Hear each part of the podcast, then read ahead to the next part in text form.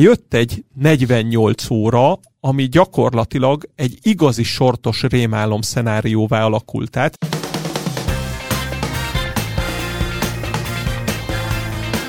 Hát lényegében a magyar fogyasztási import az mondjuk azt, hogy összeomlott. Szavasz Móró Tomi, hello, jó nap Ricsi! Szia Vidovszki Áron! Forinttal kezdünk, mint mindig, 378,80 a forint a beszélgetésünk felvételnek pillanatában. Az elmúlt egy héten jól leerősödtünk idáig, és aztán itt is ragadtunk. Mindig meg kell vizsgálnunk, és most is megvizsgáljuk. Emögött az erősödés mögött hazai vagy nemzetközi tőkepiaci események állnak? Szerintem mind a kettő. Egyébként kiemelhető az, hogy a forint nem csak hogy viszonylag erős, de nem is volatilis, tehát nem is nagyon mozog már az árfolyam, mint hogyha immunis lenne mindenfajta nemzetközi hírre, legalábbis a negatív hírekre. Viszont amikor külföldről jött ez a jelentős hozamcsökkenés, akkor azért arra egy pár forintos erősödéssel tudott reagálni. Tehát mindenképpen ez egy jelentős nemzetközi hatás, hogy ez a kötvénypiaci feszültség, ez a dollár erősödés enyhült, még hogyha nem is fordult teljesen rendszerűen a másik irányba, de mindenképpen enyhült, ez segítette a forintot. A hazai okok között szerintem ki lehet emelni azt, hogy továbbra is, miközben optikailag nem ezt gondoljuk, de valójában egy nagyon magas reálkamatot kínál a forint,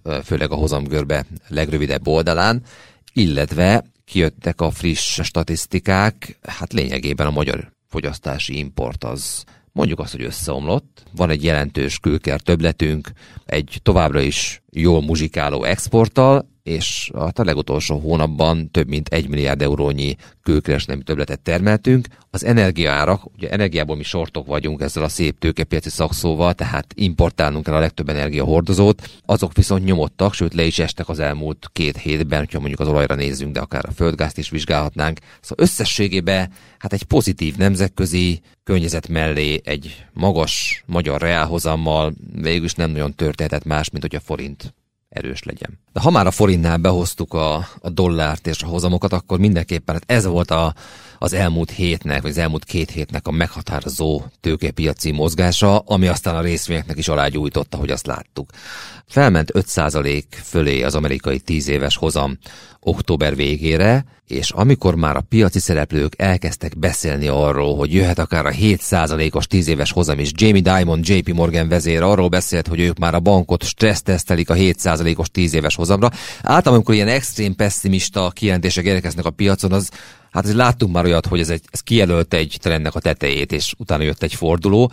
Itt a tíz éves kötvénynél is ez történt, de volt azért más jelenség is emögött. Egyrészt a tervezetnél kevesebb hosszú papírt fog kibocsátani az amerikai költségvetés. Ez kezdte ezt a kötvénypiaci fordulót, illetve a rallit az árfolyamokat nézve, és aztán jöttek a vártnál gyengébb makroadatok, immár nem csak Európában, hanem az Egyesült Államokban is, és ez pedig feltüzelte a kötvénypiaci vevőket olyannyira, hogy erről az 5%-os szintről lejöttünk 4,5% környékére, tulajdonképpen egy hét alatt. Gyakorlatilag egy drámai fordulat zajlott le a hírek lereagálásában a piacon. Ugye zöld lámpának tekintették Jerome Powell szavait, pedig ő igyekezett, ugye ezt már múlt héten is taglaltuk, hogy nem mondani nagyon semmit, de már kezdik egy kicsit egy ilyen fogatlan oroszlához hasonlítani a kamatemelési ciklus után. Persze ezt többször megtette a piac, és többször hibázott ezzel, de most nagyon-nagyon olyannak tűnik a kép, hogy oké, okay, max emel még 25 bázispontot, de már olyan indokolatlannak tűnik a további emelés. Most az egyetlen kérdés a monetáris politikával már az lehet, hogy megpróbálhatják-e a Volcker féle magasan tartottságot megcsinálni. Az elmúlt két évben egészen pontosan ez a hetedik alkalom, hogy a piac belehisz a közelgő monetáris lazításba és monetáris politikai fordulatba. Az elmúlt hat az nem sikerült annyira. A mostani annyiban más szerintem, hogy most már a makroadatok is elkezdtek romlani. Ugye eddig volt egy, egy dögerős munkerőpiacunk Amerikában, itt már látszik némi lassulás, ha nem is törés, és ilyen értelemben a piac szerintem most jogosabban hisz abban, hogy lesz egy monetáris politikai fordulat valamikor jövő nyáron, szemben a korábbi makroadat szempontból még nem túl megalapozott árazással. Szerintem azért ez nagyon meglepő volt. Legalábbis számomra az volt ez a múlt heti. Tehát amikor a JP Morgan vezetője stresszteszteli a 7%-ra a bankrendszert, hogy ezek azok a jelek, amik akkor forrhat a piac. De azért ez mégsem ugyanaz, mint amikor azt szoktuk mondani, hogy amikor a nők lapján is a tőzsdéről van szó, akkor kell belevenni. A globális nagy vezető tőkepiaci szereplők, vezetők, megmondó emberek szinte kivétel nélkül, persze vannak kivételek, mint például ugye Bill Gross vagy éppen Bill Ackman, de azért a legtöbben elképesztően apokaliptikus víziókat vázolnak fel. Itt van Ken Griffin, a Citadelnek az első embere, aki évtizedeken keresztül magas inflációt vár, Ray Dalio 50%-os eséllyel világháború, tehát hogy igazából, hogyha az ember olvassa a híreket, akkor tényleg azt gondolja, hogy csak egy lépésre vagyunk a szakadéktól, de legalábbis a globális világégéstől, és a tartósan magas inflációtól, szóval van egy elképesztő pessimizmus. És ezt csinált egy olyan pozicionáltságot egész októberben, amire jött egy 48 óra, ami gyakorlatilag egy igazi sortos rémálom szenárióvá alakult. Tehát vegyük sorba ezt nagyon gyorsan. November 1-én, magyar idő szerint 13.30-kor ez volt a múlt szerda, jött ki a kötvénypiaci kibocsátási terv, ami ugye a rövid lejáratokra fókuszált. Ez volt ugye az első dolog. Utána jött este a Fed, és a Fednél már Powell nem tudott olyat mondani, ott már a no news, good news szenárió érvényesült, és erre jött pénteken, november 3-án 13 óra 30 perckor egy bikák számára kitenyésztett munkaerőpiaci adat, amibe se inflációt, se recessziót nem lehetett belelátni, és tulajdonképpen erre a rosszul pozicionálódott piacra érkezett meg ez a jó híráramlás, ami ugye a kötvénypiacot eltolta az egyik irányba. De volt még egy nagyon érdekes teszt, az Apple-nek a gyors jelentése november másodikán piaczárás után. Ha az egy héttel korábban jön ki, meggyőződésem, hogy 6-7 százalékot esik a papír, mint amit a Alphabet, ugye a Google anyacég meg is csinált egy az Apple-nél nagyságrendel jobb eredményre, még ugye október végén, de gyakorlatilag az Apple mutatja az, hogy mennyire szélsőségesen negatív volt a pozicionáltság a részvénypiacon. A rossz jelentésre aznap mínusz három és félből mínusz fél, és azóta minden nap emelkedik. Jóval feljebb van, mint a jelentése előtt. A kötvénypiaci mozgásoknak volt egy ilyen globális fundamentális oka is, ez pedig azt, hogy tényleg lassul a kereslet a világban. Jött számos gyenge nemzetközi makroadat, de például mondjuk az olajkereslet, a vegyipari alapanyagok kereslete sok régióban egészen komoly visszaesést mutat, tehát ez a, ez a globális lassulás, recesszió, ez, ez tényleg kézzelfoghatóvá vált, és akkor ezek közül melyik a leginkább figyelt indikátor, az az olajár.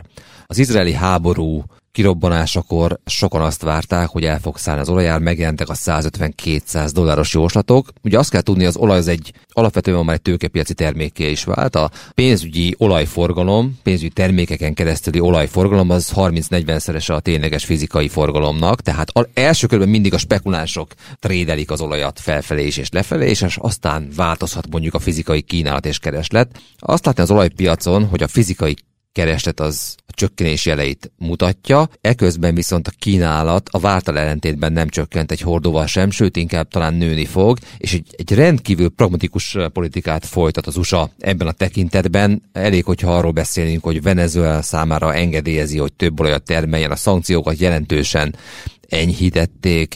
Ez egy drasztikus változás ebben az irányban. De például egy ennél is durvábbat mondok, miközben éppen most éjszaka az USA légereje szétlőtt egy iráni fegyverraktára Szíriában, tehát Iránról beszélünk, eközben ugyanennek az Iránnak engedélyezi, hogy a korábbinál több olajat exportáljon a világpiacra. Tehát ez mondjuk azt, hogy azt gondolnák első, hogy nem konzisztens, de valójában az, mert egyszerre fegyelmezem is ezt az országot valamilyen szinten, ugyanakkor a politikai érdekek miatt, és egyébként gondoljuk a 2024-es novemberi elnökválasztásra, az olajárat len kell tartani. Pont ezt akartam mondani, Tomi, hát itt is többször beszéltünk arról, hogy Amerikában az olajára választásokat lehet nyerni vagy veszteni, és hát ez nagyon is, hogy közeleg. És, ez érthető. És ami ehhez kapcsolódik, hogy az amerikai külpolitika szinte egyszer nem nevezi meg iránt, mint az egész izraeli háború egyik mögöttes mozgató rugóját. Tehát nagyon óvatosak ebben a kérdésben, és ennek pont az a célja, hogy ahol a jelentős olajkereskedelem zajlik, a hormozi szoros környékén, ott ne legyen olyan feszültség, ami aztán ahhoz vezet, hogy ott elindul valamilyen háborús cselekmény. És van még egy dolog, hogy azért az USA szerintem arra készül, hogy közép és hosszú távon lehet, hogy lesz egyszer egy iráni rendszerváltás, és akkor azért érdemes Amerikát nem teljesen negatív képben feltüntetni a, a most felnővő iráni generációk felében, de ez messzire vezet. A lényeg az, hogy az olajpiacon az USA egy, egy nagyon gyakorlatilag politikát folytat, nem csökkent a fizikai kínálat, visszaesett az olajár, és az inflációs várakozásokat és így a kötvényhozamokat is ez lefelé tolta. Visszatérve az amerikai részvénypiacokra, ugye itt is többször beszélgettünk arról, külön adást is szenteltünk ennek, hogy a tőkepiacok történetében az október mennyire fontos hónap szokott lenni, és itt game changer események szoktak jönni, és itt eldől, hogy lefele vagy fölfele megyünk.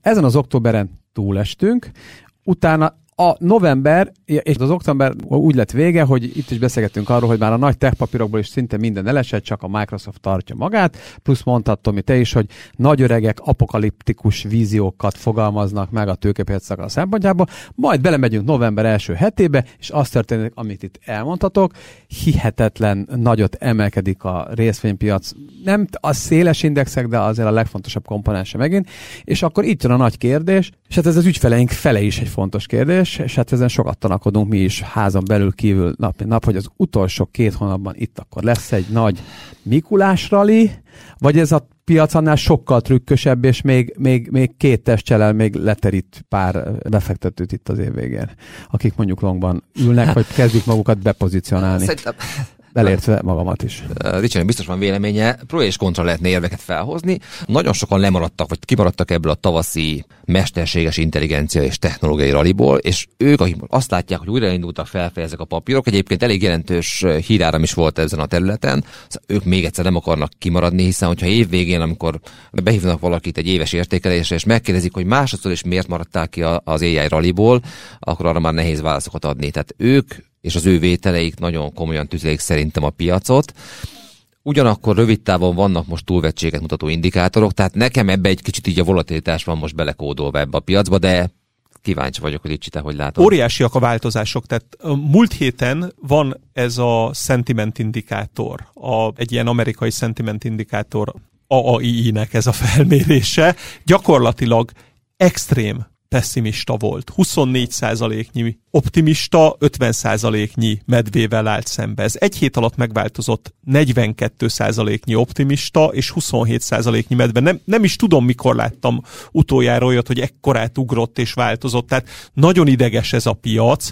Jelen pillanatban, amit a Tomi is mondott, főleg a mesterséges intelligencia sztorikból, látszik megint egy vezetés, egy Microsoft, Adobe, ezeket a papírokat veszik. Megint látszanak az alaptrendek, amik ezt az évet jellemezték. A tech erősebb, mint a hagyományos szektorok, Amerika erősebb, mint a világ többi része, és gyakorlatilag itt azért egyetlen egy érdekes dolog van, az pedig az, hogy mindeközben azért a recessziót is el kell kezdeni beárazni, ami, ami eddig voltak recessziós várakozások, de kicsit az is hasonló volt, mint a Fed megenyhülése, hogy már hatszor vártuk, és most van a hetedik, de gyakorlatilag én azt látom, hogy megnézegettem, hogy ilyen múlt héten 6%-os emelkedő hét volt, kicsit felfelé kerekítve az S&P 500-ban. 7 darab ilyen hét volt 2020 eleje, és az utolsó ilyen hetünk az tavaly novemberben volt.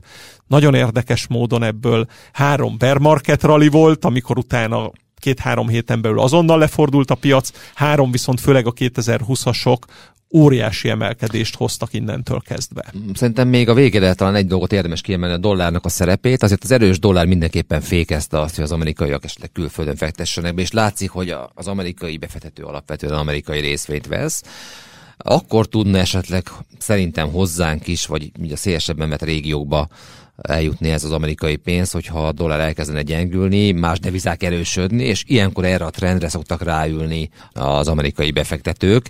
Egyőre még szerintem a dollárnál trendfordulót nem lehet kijelenteni, de ezt mindenképpen figyelni kell, mint fontos piaci inputot vagy indikátort. Tomi Ricsi, nagyon szépen köszönöm.